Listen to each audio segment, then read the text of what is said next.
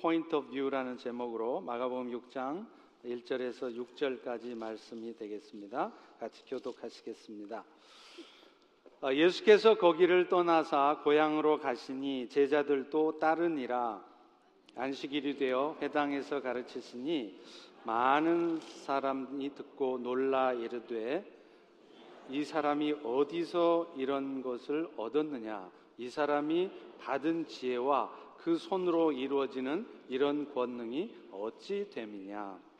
이 사람이 마리아의 아들 목수가 아니냐 야고보와 요셉과 유다와 시몬의 형제가 아니냐 그 누이들이 우리와 함께 여기 있지 아니하냐 하고 예수를 배척한지라.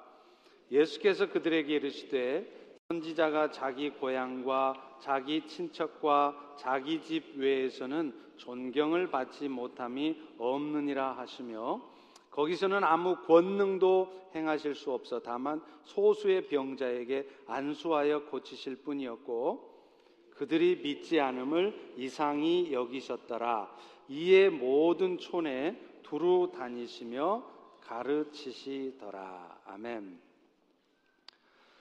어, 세상에서는 무엇을 보느냐가 인생의 차이를 결정한다고 합니다. 늘 긍정적인 부분을 보는 사람은 그의 삶이 긍정적인 삶이 될 수밖에 없습니다.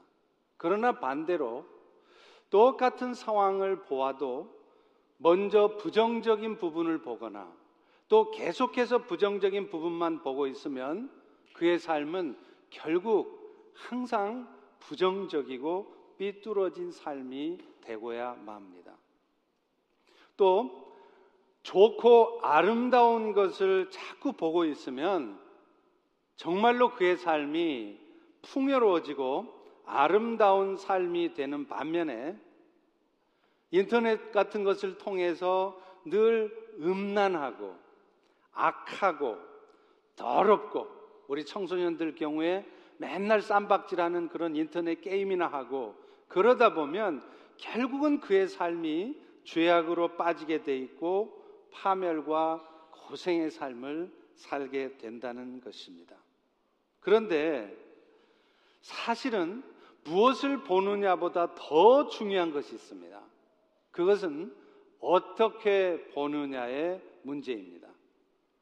똑같은 상황을 보아도 겉으로 눈에 보여지는 대로 생각하고 판단하는 사람들은 그 이면에 숨겨진 하나님의 뜻을, 의미를 깨닫지 못합니다. 그래서 결국은 문제 해결도 성장도 얻을 수 없는 것이죠. 사실 우리 모두가 갖고 있는 이성은 타락한 이성이라는 것을 아셔야 합니다. 그렇기 때문에 우리의 이성적인 판단과 결정이 항상 옳을 수 없습니다. 또 우리의 눈은 오염된 눈입니다. 그렇기 때문에 이 오염된 눈으로 상황을 보고 사물을 보다 보면 어떤 때는 그 상황이 정확하게 이해되어지는 것이 아니라 왜곡되고 구부러지게 보여지는 수가 있다는 것입니다. 그렇기 때문에 오늘날 이 타락한 인생들은 사실은 반드시 세상을 볼 때, 사람을 볼 때 안경을 쓰고 봐야 돼요. 바로 그리스도라고 하는 안경입니다. 그리고 그 안경을 쓰고 사람을 볼 때, 세상을 볼 때 옳고 정확한 판단을 할 수 있는 것입니다. 오늘 본문의 말씀은 예수님께서 갈릴리에서의 2차 사역을 마치시고 3차 사역을 시작하는 내용이에요.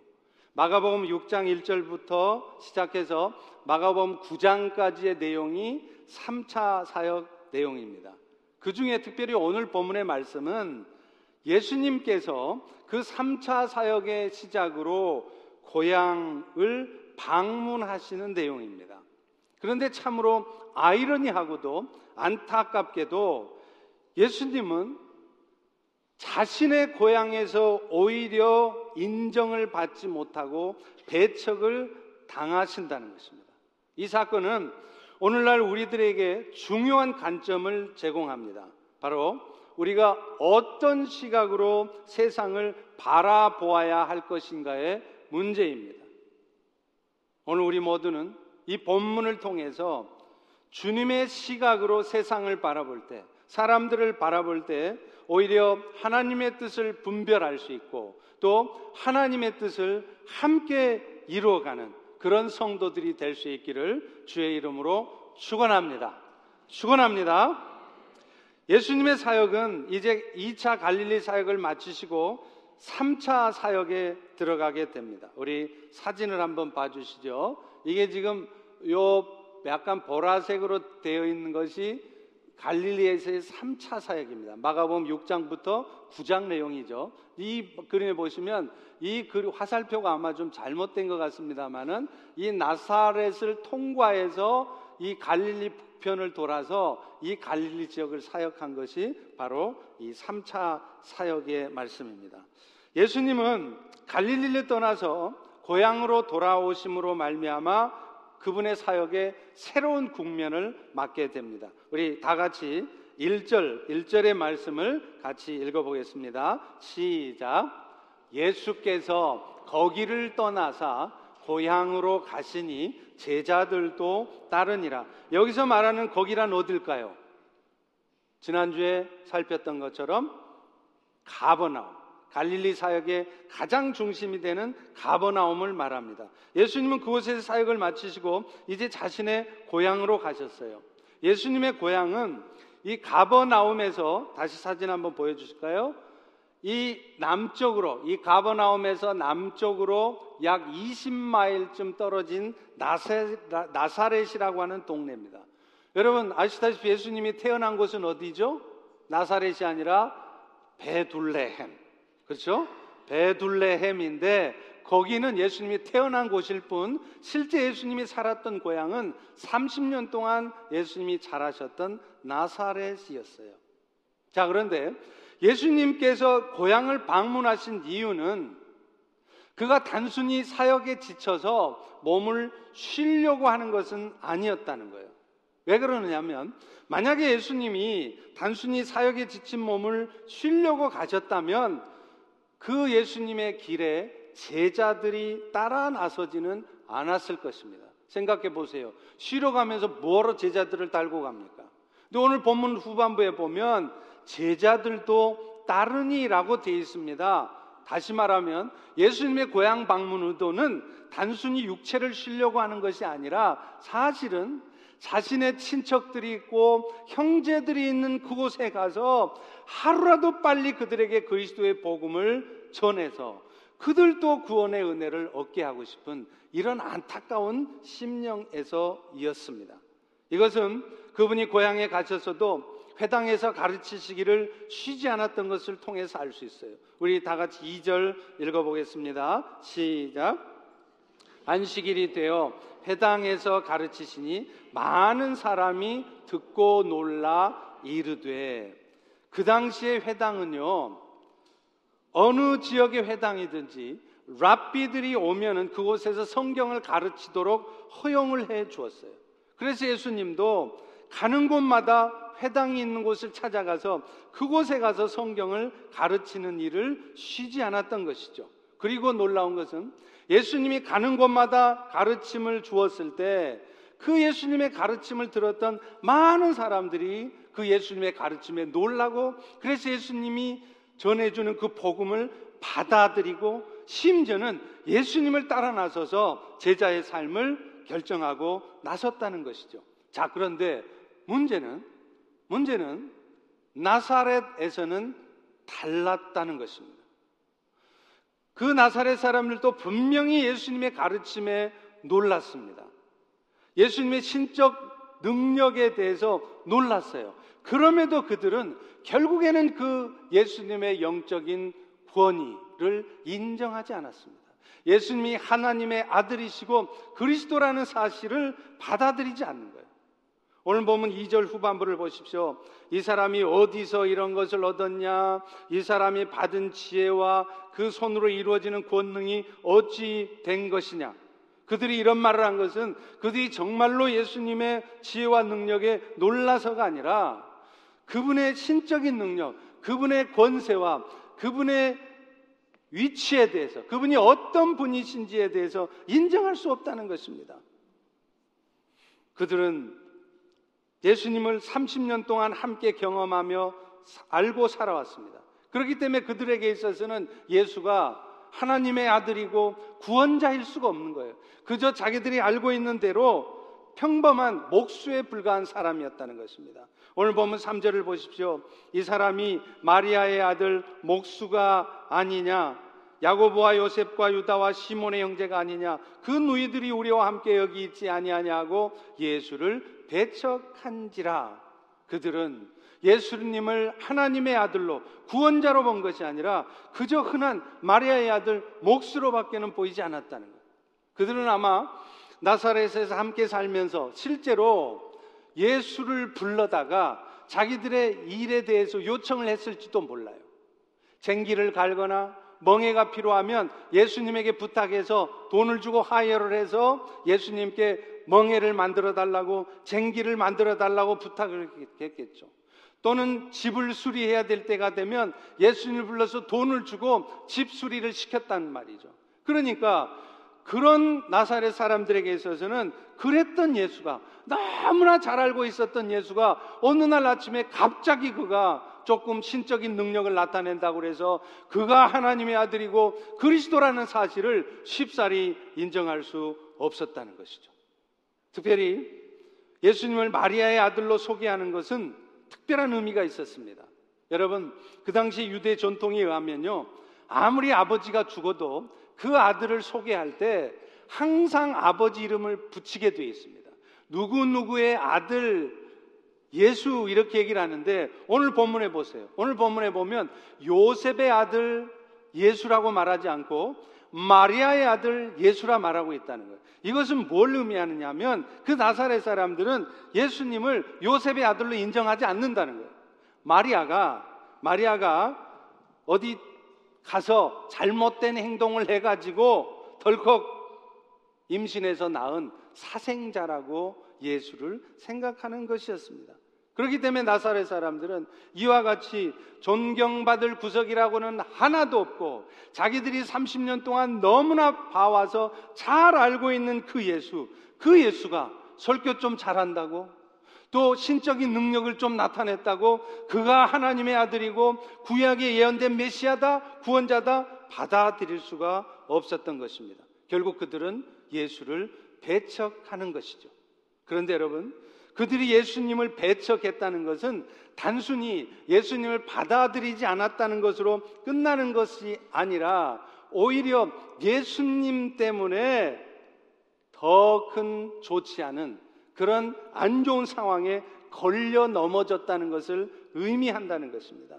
배척했다는 단어가 헬라어로는 스칸달리조마이라는 단어를 씁니다. 그런데 이 단어는 누구누구를 공격하다, 혹은 누구누구와 말다툼하다 그런 뜻이 있어요. 그러니까 오늘 본문처럼 나사렛 사람들은 예수님을 받아들이지 않고 공격했다라는 뜻으로 해석될 수 있겠죠. 그런데 이 σκανδαλίζομαι라는 단어는 여러분들이 너무나 잘 아시는 또 다른 한 단어의 뜻을 갖고 있습니다. 그게 바로 스캔들이라는 단어예요. 그래서 이 단어의 뜻은 걸려 넘어지다라는 또 다른 뜻이 있습니다. 그들이 마치 덫에 걸리듯이 예수로 인해서 오히려 사탄의 덫에 걸려 넘어져서 하나님의 축복과 은혜, 예수님 때문에 받아 누릴 수 있는 그 축복과 은혜를 받는 것이 아니라 오히려 더 저주받는, 오히려 더 나쁜 삶을 살게 된다는 것입니다. 여러분, 그것은 이어서 나오는 5절의 말씀을 통해서 알 수 있습니다. 우리 5절의 말씀을 읽어보겠습니다. 시작. 거기서는 아무 권능도 행하실 수 없어 다만 소수의 병자에게 안수하여 고치실 분이었고 이 말씀을 보면 마치 예수님의 한계성을 보여주고 아무리 예수님이라 할지라도 항상 권능을 행하실 수 있는 것은 아니다. 이런 식으로 해석할 소지가 있습니다. 그러나 여러분, 이 말씀은 그 말이 아니에요. 예수님은 분명 그 나사렛의 사람들이 예수님을 받아들이든지 받아들이지 않든지 상관없이 그 모든 사람들에게 권능을 행하실 수 있었습니다.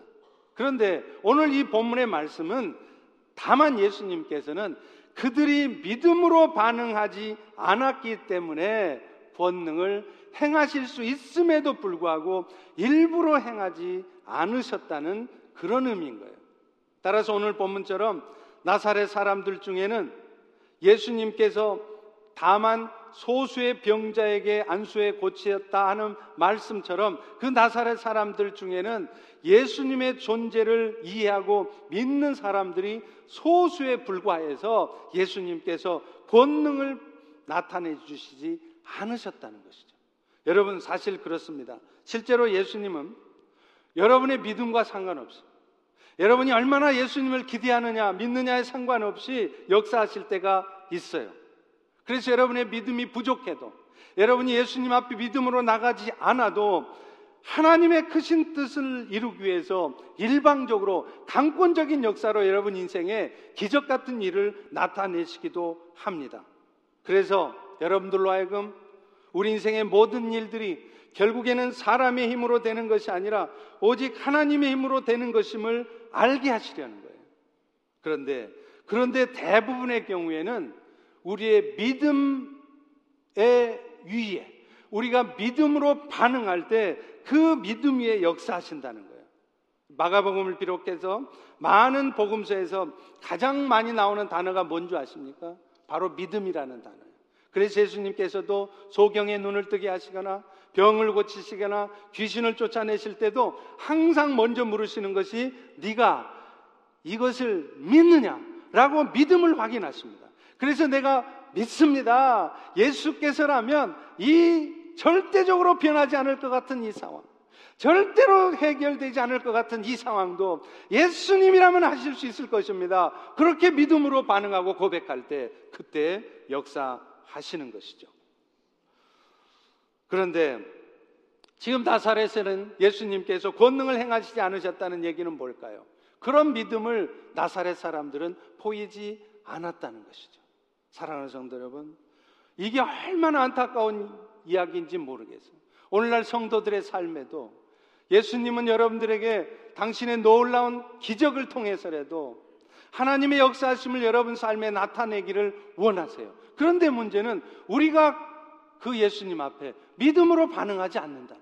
눈에 보여지는 대로 판단하고 자기의 생각대로 이미 결정하고 행동하지 이런 절망적인 상황 속에서도 주님이시라면 하실 것이라는 그런 신뢰와 믿음을 가지고 주님 앞에 나가지 않는다는 거예요.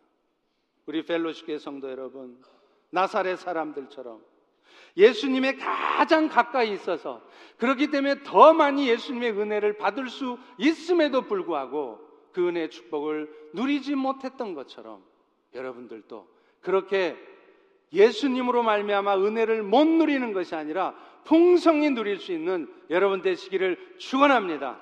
믿음으로 예수님을 바라보고 기대할 때 그 믿음이 역사하시는 주님의 역사를 경험할 수 있기를 축원합니다. 자, 그런데 우리로 하여금 이렇게 나사렛 사람들처럼 믿음으로 반응함으로 주의 역사를 경험하지 못하게 되는 이유가 있어요. 그것은 바로 나사렛 사람들처럼 사람이나 세상을 볼 때 먼저 세상적인 시각으로 사람의 시각으로 바라보기 때문이라는 거예요. 여러분, 사실 예수님도요, 사람의 시각으로 보면 그분은 절대로 그리스도로 보여질 수 없습니다. 고린도후서 5장 16절에도 그렇게 말하잖아요. 그러므로 우리가 이제부터는 어떤 사람도 육신을 따라 알지 아니하노라. 비록 우리가 그리스도도 육신을 따라 알았으니 이제부터는 그같이 알지 않는다. 여러분 사도 바울도 이전에는 예수님을 육신적인 시각으로 알았다고 말합니다. 이 육신적인 시각이라는 말이 영어 성경에 보면 from a worldly point of view라고 되어 있어요. 세상적인 시각을 가지고 사람의 시각을 가지고 예수를 봤다는 거예요. 그러니 그 예수라는 사람은 사도 바울이 보기에도 목수의 아들로 태어나서 시골에서 자란 평범한 청년에 불과했던 것입니다. 그래서 바울도 그 예수를 가리켜 사람들을 미혹하는 거짓 선지자라고 하고 그래서 심지어는 그 예수를 따르는 성도들을 탄압하고 죽이고 했지 않았습니까? 그런데 그랬던 그 사도 바울이 새롭게 거듭난 후에 성령 하나님의 역사하심으로 말미암아 그 영안이 새로워지고 새롭게 바뀌어진 이후에는 전혀 새로운 시각으로 예수를 보게 되었습니다. 그래서 그분이 그저 보잘것없고 평범한 사람에 불과한 것이 아니라 하나님의 아들이시고 이 땅의 죄 문제를 해결하기 위해서 오신 그리스도로 보게 되었다는 것입니다. 그분 자신이 속죄의 제물이 되셔서 십자가의 죽음을 통해 모든 인류의 죄를 속하게 하신 분이시고 또 십자가의 죽으심 이후에도 그 죽음에 계속 묶여 있는 것이 아니라 죽음을 이기시고 부활하심으로 말미암아 사탄과 사망의 권세를 이기신 분이시라는 것을 알게 되었다는 거예요. 그리고 여러분 사실 우리가 이런 시각으로 예수를 보게 되면 우리의 삶이 달라지게 되어 있습니다. 우리 모두는 안타깝게도 하나님의 은혜로 그리스도의 안경을 가지고 세상을 보게 되었어요.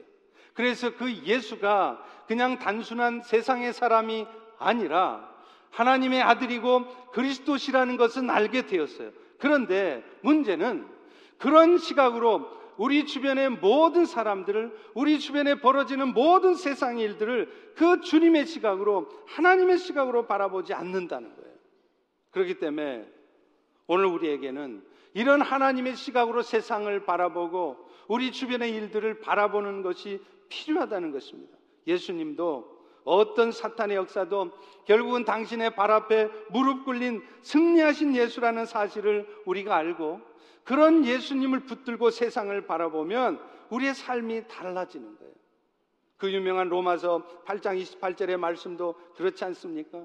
사탄이 어떤 역사를 여러분 인생 가운데 일으켜도 하나님께서는요, 그 모든 사탄의 역사들이 세상을 구원하시고자 하는 하나님의 일에 사용되어지도록 그리고 그 세상을 구원하는 일에 여러분도 쓰임 받을 수 있도록 세워지는데 그 모든 사탄의 역사를 사용하신다는 거예요. 그러니 사실은 그런 시각으로 우리 주님을 보면 그 주님 안에 있는 우리는 결코 어떤 상황 속에서도 절망하거나 두려워하지 않을 수 있습니다. 지금은 잠시 고통스러울지라도, 지금은 여러분의 눈에 보기에 바람직해 보이지 않는 상황이 있을지라도, 끝까지 주님을 신뢰할 때, 그 주님을 기대하고 있을 때, 그 모든 상황들이, 지금 여러분 눈에 보여지는 이 모든 상황들이 결국은 선을 이루어내는데, 세상을 구원하는데 사용된다는 것을 알게 된다는 것입니다. 오늘 본문도 그렇지 않습니까? 예수님의 형제들은요, 예수님을 배척했어요. 이런 일은 결코 일어나면 안 되는 것입니다. 잘못된 일입니다. 그런데 여러분 아십니까? 이런 일이 결과적으로는 오히려 그리스도의 복음이 유대뿐 아니라 이방 사람들에게 전해지는 계기가 되었다는 거예요.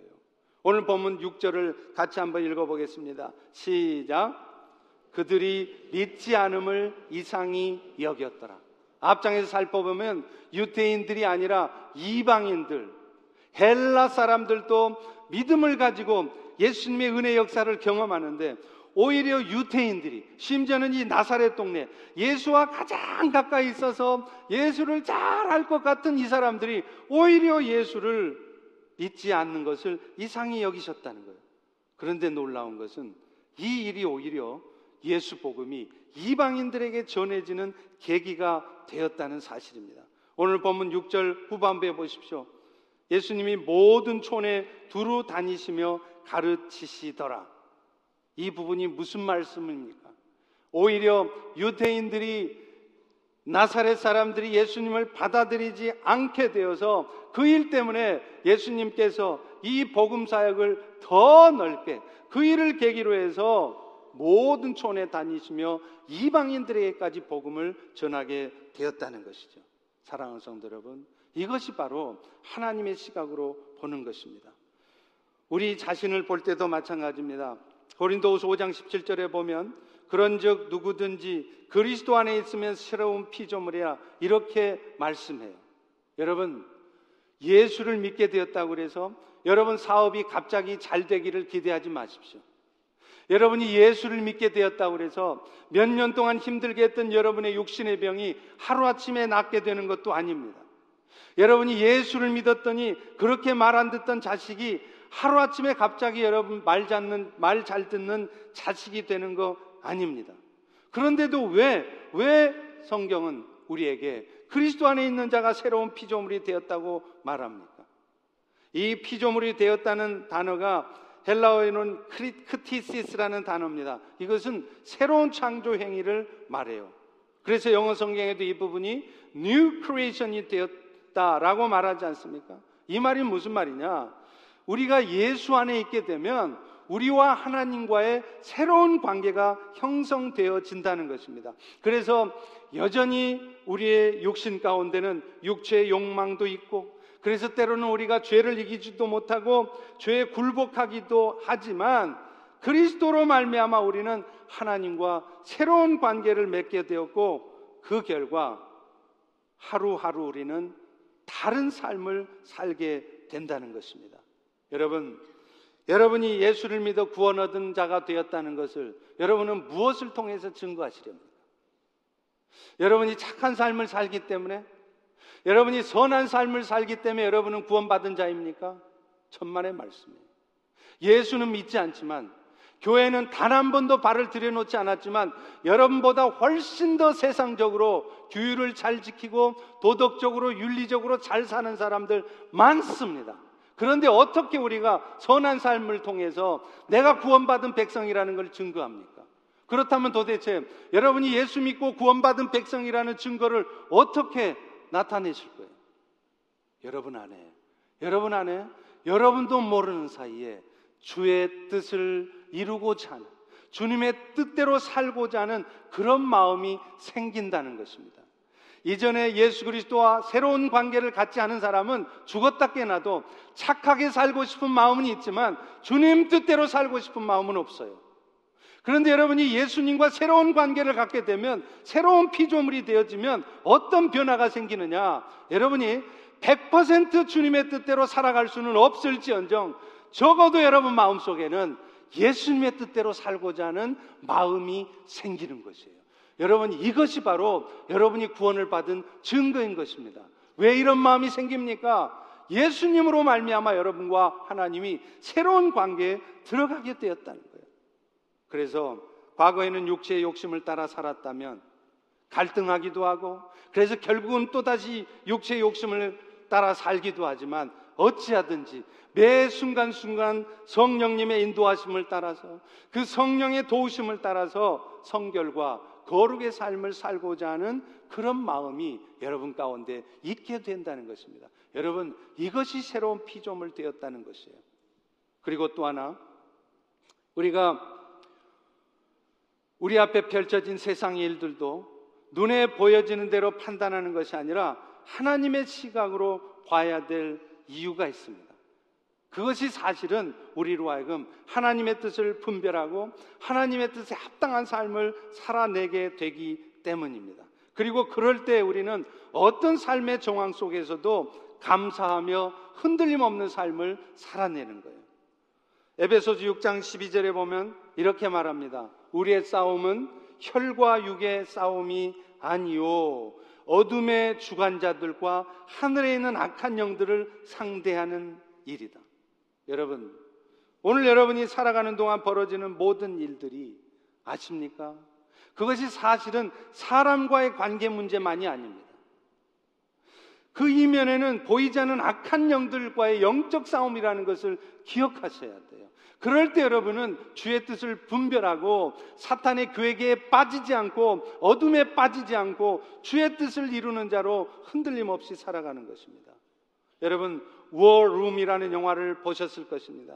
이 영화는 리즈라고 하는 여자 주인공이 클라라라고 하는 크리스찬 노 자매를 만나서 가정 문제를 해결받는 그런 내용이에요.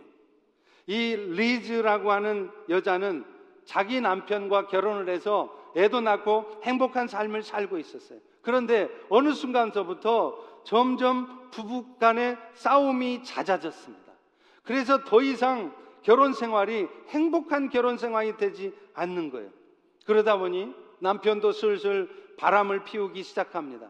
가정에 만족할 수 없었기 때문이겠죠? 이런 상황을 파악한 리즈는 부동산 일 때문에 우연히 만난 클라라라고 하는 이 크리스찬 노 자매의 조언을 통해서 알게 된 사실이 있습니다. 가정에 충실하지 않고 그렇게 남편이 바깥으로만 도는 그 이유가 무엇인지를 알게 되는 거예요. 그래서 그런 남편을 원망하고 미워만 해야 되는 것이 아니라 사실은 그 남편의 심령 가운데 역사하는 사탄을 미워하고 그래서 그 사탄과의 싸움에서 승리할 수 있도록 영적인 무장을 먼저 해야 된다는 것을 깨달았다는 것입니다. 그 이전에는 리즈는요 남편을 원망만 하고 미워만 했어요. 맨날 바깥으로 나돌고 가족을 돌보지도 않고 바람까지 피우는 그 남편이 미워 죽겠습니다. 그런데 이 클라라의 말을 들으면서 아 이것이 영적인 문제구나 영적 전투가 있는 것이구나 그걸 깨닫고 이 여자는 집에 돌아오자마자 골방을 만들었습니다. 그 방 이름이 바로 워룸이에요. 그래서 그곳에서 치열한 영적 전투를 합니다. 남편을 미워하고 원망하는 것이 아니라 그 남편의 10년 가운데 역사하는 그 악한 영들을 향하여 계속해서 예수 그리스도의 권세로 외치고 선포하고 간절히 기도하는 거예요. 그러자 희한한 일이 벌어집니다. 승승장구 잘 나가던 남편이 회사에서 해고를 당할 위기에 처하게 된 거예요. 그런데 이것은 사실 남편으로 하여금 잘못된 삶에서 돌아오게 하려고 하는 하나님의 역사였던 것입니다. 그런데 그 하나님의 역사가 왜 일어났습니까? 남편을 원망이나 하고 미워나 하면서 막 따져드는 것이 아니라 이 상황을 영적 전투로 알고 간절하게 하나님 앞에 기도할 때 주님께서 그 남편의 삶에 개입하신 것입니다. 그리고 놀랍게 그 바람을 피우려고 했던 여성과의 관계가 틀어지게 되는 것입니다. 여러분, 이 영화가 우리에게 말해주는 것이 무엇입니까? 우리 역시도 우리 눈에 보이는 현상에 말려들지 말라는 거예요. 사람의 시각으로 상황을 보지 말라는 거예요. 하나님의 시각으로 세상을, 사람을 봐야 된다는 것을 말해주는 것입니다. 다니엘서 1장 2절에 보면 주께서 유다왕 여호야김과 하나님의 전 그릇 얼마를 그의 손에 넘기심에 그가 그것을 가지고 신할 땅 자기 신들의 신전에 가져다가 창고에 두었더라 이렇게 말해요. 여러분 아시다시피 남유다는 바벨론의 느부갓네살 왕에 의해서 멸망당했잖아요. 그때 남유다의 왕 여호야김은 포로로 잡혀갑니다. 더더군다나 예루살렘 성전에 있던 그 거룩한 그릇들이 그 더러운 더러운 바벨론 신전 창고에 처박히는 거예요. 이런 일이 벌어졌을 때 이스라엘 백성들 마음에는 어떤 마음이 있었을까요? 아마도 그 바벨론의 느부갓네살 왕이 아주 철천지 원수처럼 아주 죽도록 미웠을 것입니다. 느부갓네살 왕뿐입니까? 남유다의 왕으로 나라를 지키지 못한 여호야김 왕에 대한 원망도 있었을지 모르겠습니다. 그런데 다니엘 선지자는 이 모든 일이 느부갓네살 왕 때문에 그 무능한 여호야김 왕 때문에 생긴 일이 아니라 주께서 하신 일이라고 말씀하고 있다는. 하나님께서 하나님의 축복 가운데 있으면서도 여전히 세상이나 바라보며 세상적인 욕심을 따라 사는 이스라엘 백성들을 깨닫게 하기 위해서 그들을 바벨론의 포로로 되게 하신 그런 하나님께서 의도를 갖고 하신 일이라는 것을 다니엘은 말하고 있는 것입니다. 여러분 이것이 바로 세상적인 시각으로 사람의 시각으로 세상을 보는 것이 아니라 영적인 시각으로 하나님의 시각으로 보는 것을 말하는 거예요. 실제로 다니엘은요 그런 시각으로 살았기 때문에 바벨론의 포로로 잡혀가서도 왕의 음식으로 자신의 몸을 더럽히지 않았습니다. 그 당시에 바벨론 왕이 다니엘에게 왕의 음식을 주었어요. 그런데 그 왕의 음식 고기가 어떤 고기냐? 바벨론의 더러운 신을 섬겼던 우상숭배에 사용되었던 그런 음식이었습니다. 그래서 다니엘은 자기가 왕의 명령을 거역함으로 죽는 한이 있어도 자기가 고기를 그 맛있는 고기를 못 먹는 한이 있어도 나는 주의 뜻을 따라 살겠다. 그렇게 결심하고 나갑니다. 다니엘서 1장 8절에 말하지 않습니까? 다니엘은 뜻을 정하여 왕의 음식과 그 왕이 마시는 포도주로 자기를 더럽히지 아니하였다. 그런데 여러분, 그 결과 어떤 일이 벌어집니까? 다니엘이 왕의 명령을 거역해서 다니엘이 잡혀가 죽습니까? 아닙니다.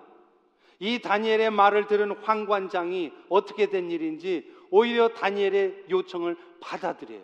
그리고 10일 동안 왕의 진미를 먹지 않는 다니엘이 오히려 왕의 진미 고기를 먹은 다른 소년들보다 훨씬 더 얼굴이 좋아지는 거예요. 훨씬 더 윤택해지는 거예요. 그것뿐입니까? 하나님께 뜻을 정하고 하나님의 뜻대로 결정하며 나아간 다니엘에게 하나님은 이렇게 말씀하십니다. 다니엘 1장 17절입니다. 하나님이 너의 소원, 너의 소년에게 학문을 주, 내 소년에게 학문을 주시고 모든 서적을 깨닫게 하시고 지혜를 주셨으니 다니엘이 모든 환상과 꿈을 깨달아 알았더라. 사랑하는 성도 여러분, 하나님의 시각으로 볼 때 우리는 뜻을 정해서 내 뜻대로 세상 관점에서 행동하는 것이 아니라 주 뜻대로 살아가고 주 뜻대로 말할 수 있는 것입니다. 그리고 그럴 때 주의 역사가 오늘 우리의 삶에도 나타나는 것이에요. 저도 저의 두 아들을 위해서 기도합니다. 여러분은 여러분의 자녀들을 위해서 어떻게 기도합니까? 저는 두 아들을 위해서 하루도 빠지지 않고 기도합니다. 하나님, 우리의 아들들이 이 세상에서 잘 되게 하시고 좋은 대학에 들어가게 하시고 그래서 높은 지위에 올라가서 돈도 많이 버는 그런 아들들이 되게 해주세요. 저는 그렇게 기도해 본 적이 없습니다. 제가 우리 아들들을 위해서 기도하는 것은 딱 하나입니다. 하나님, 우리 아들들이 믿음의 사람들이 되게 해 주십시오. 그래서 그들이 어떤 직업을 가지고 어디서 무엇을 하며 살든 믿음의 사람으로 하나님 나라에 기여하는 그런 아들들이 되게 해달라고. 저는 그렇게 지금도 기도합니다. 그런데 그런 기도를 하는 중에 이상한 일이 벌어졌습니다. 저의 둘째 아이가 영주권은 나왔는데요. Social Security Number가 안 나오는 거예요. 작년 말에 이미 영주권이 나왔습니다. 그러면 여러분도 다 경험해서 아시지만 영주권이 나왔는데 Social Number가 안 나올 이유가 없잖아요. 몇 주 만에 바로 나오지 않습니까? 그런데 참 묘합니다. 네 달, 다섯 달이 넘도록 이렇게 저렇게 일이 꼬이면서 안 나오는 거예요. 그래서 그 admin office를 몇 번을 갔는지 몰라요. 그런데 이상하게 안 나와요. 저도 저의 아내도 큰애도 나오는데 꼭 그 아이만 안 나와요. 그래서 제가 낙심할까봐 그 둘째 아이를 불러다 놓고 제가 얘기를 해줬습니다. 아들아, 왜 너는 이렇게 Security Number가 다 쉽게 나오는데 너만 안 나오게 이런 어려운 과정이 있는 줄 아니? 아빠가 생각할 때는 이게 하나님이 하신 일인 것 같다.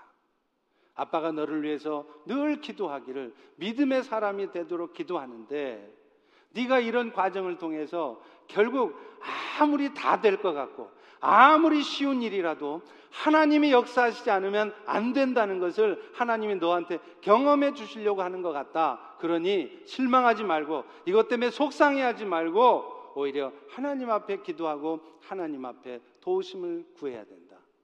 그렇게 얘기를 해줬어요.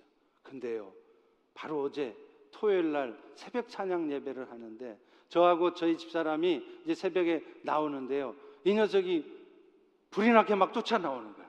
그러면서 따라서 자기도 이 새벽 찬양 예배에 가겠다는 거예요.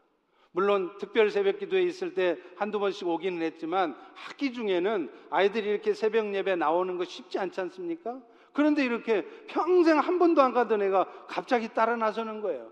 그래서 저는 버지니아로 가고 저희 집사람은 이 메릴랜드도 왔는데 그때 저희 집사람이 속으로 기도를 했답니다. 하나님, 우리 아들이 이렇게 모처럼 하나님 앞에 나와서 이렇게 기도하는데 하나님 이럴 때 정말 응답해 주세요. 그래서 정말 하나님이 하셔야 모든 일이 된다는 것을 우리 아이에게 철저히 경험할 수 있게 해달라고 그렇게 기도했다는 거예요. 그런데요, 어제 오후에 어제 오후에 메일함을 열어보니까 소셜 남바가 딱와 있는 거예요. 할렐루야. 여러분 이게 우연이라고 생각하십니까? 그저 웃기는 얘기라고 생각하세요? 그 타이밍이 기가 막히지 않습니까? 4개월, 5개월 동안 너무나 쉽게 나올 수 있는 것이 계속 꼬이다가 아빠 말을 들어서 있는지 아빠 말이 생각이 나서인지 모르지만 지가 결단하고 하나님 앞에 나와서 기도하니까 그 즉시로 그 오후에 소셜 남바가 자기 손에 주어지는 거예요. 사랑하는 성도 여러분, 바로 이것이 바로 하나님이 하신다는 것입니다. 그러므로 오늘 우리 인생에도 하나님의 시각으로 하나님의 시각으로 사람을 보십시오. 하나님의 시각으로 여러분 인생의 상황들을 보십시오. 그럴 때 여러분은 좌절하거나 불평이나 하거나 원망이나 하는 대신에 그런 상황 속에서도 감사의 말을 할 수 있고 흔들림 없이 주의 뜻을 정하여 주께 뜻을 정하여 나아갈 수 있는 것입니다. 그렇다면 어떻게 하면 여러분들이 하나님의 시각으로 살아갈 수 있을까요? 미안하지만 하루아침에 여러분이 하나님의 시각으로 말하고 살아가게 되지 않습니다. 하나님의 연대로 우리 모두는 다 그리스도의 안경이 쓰여져 있어요. 그래서 하나님의 시각으로 바라볼 수 있는 준비가 돼 있습니다. 그런데 문제는 우리는 초점을 못 거예요. 그리스도의 안경을 썼으면서도 불구하고 모든 상황 속에서 하나님의 시각으로 바라보지 않습니다.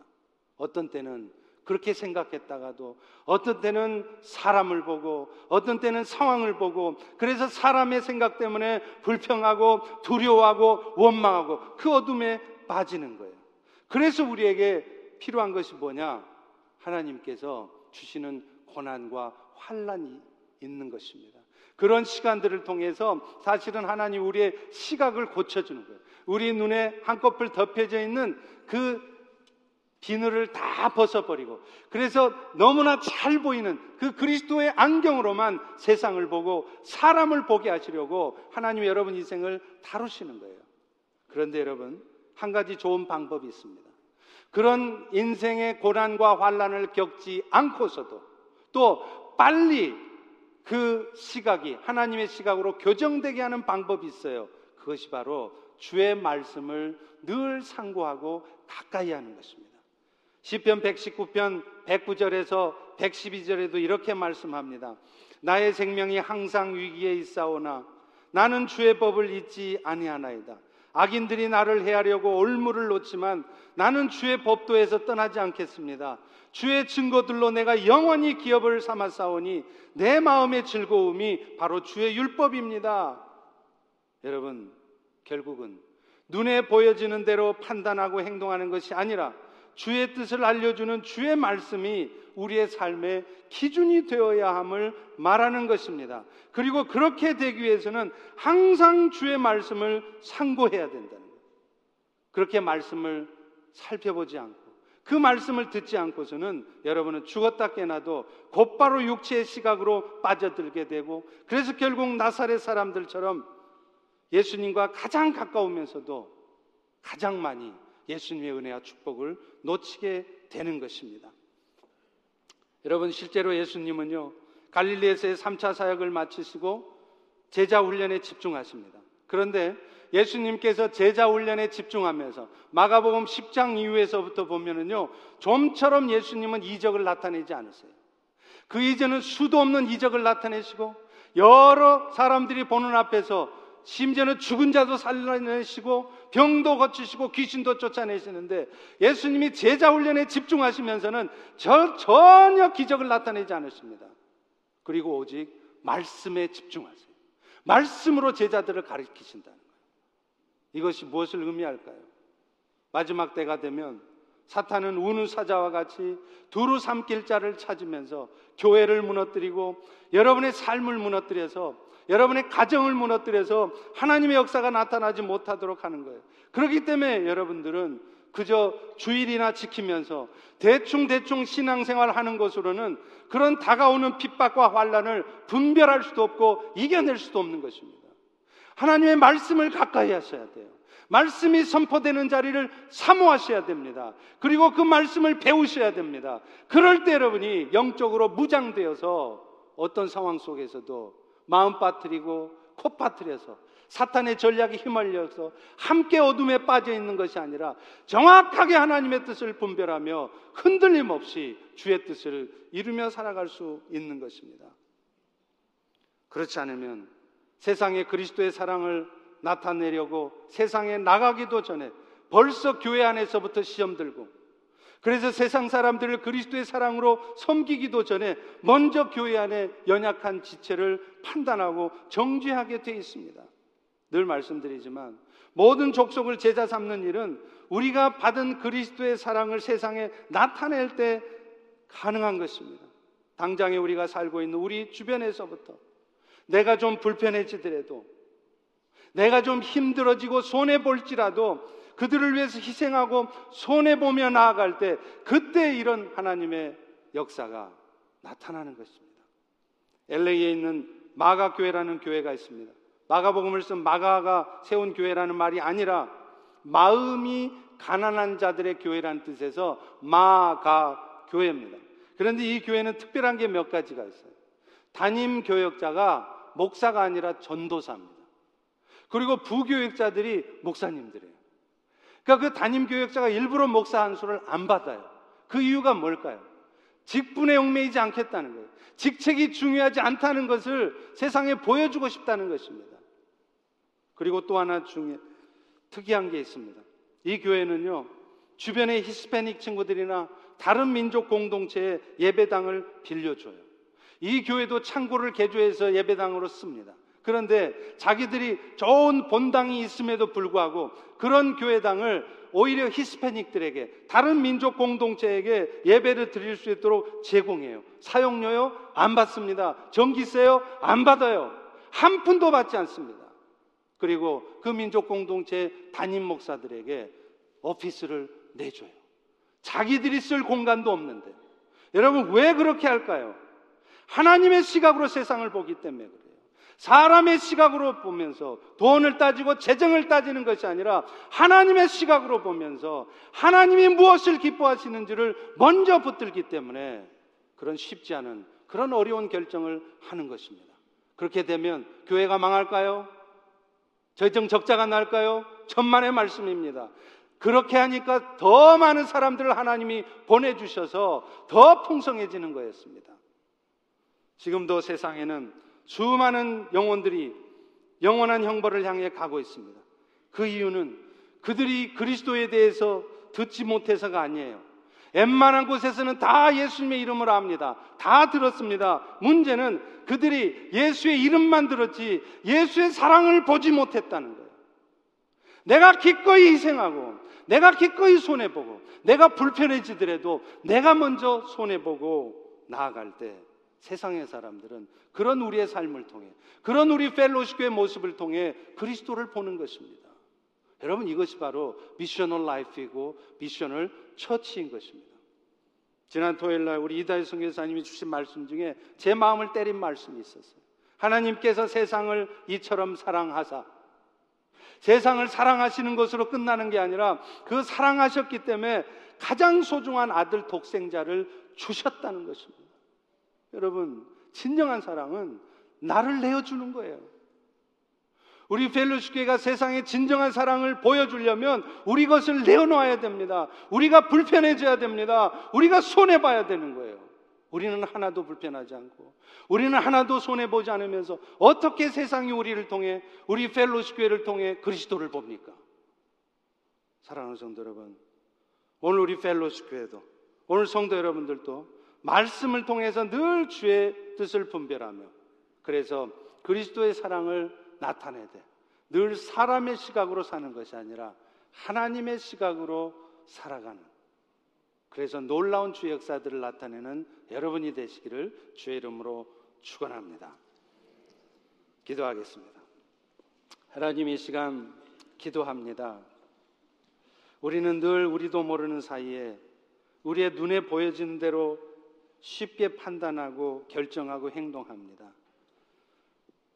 그러나 지금 이 순간 우리 모두가 또 우리 교회가 시각이 바뀌어지기를 소망합니다. 사람의 시각으로 세상의 시각으로가 아니라 영적인 시각으로 또 하나님의 시각으로 세상과 사람을 볼 수 있도록 우리의 눈들을 고쳐 주시옵소서. 예수님의 이름으로 기도합니다. 아멘.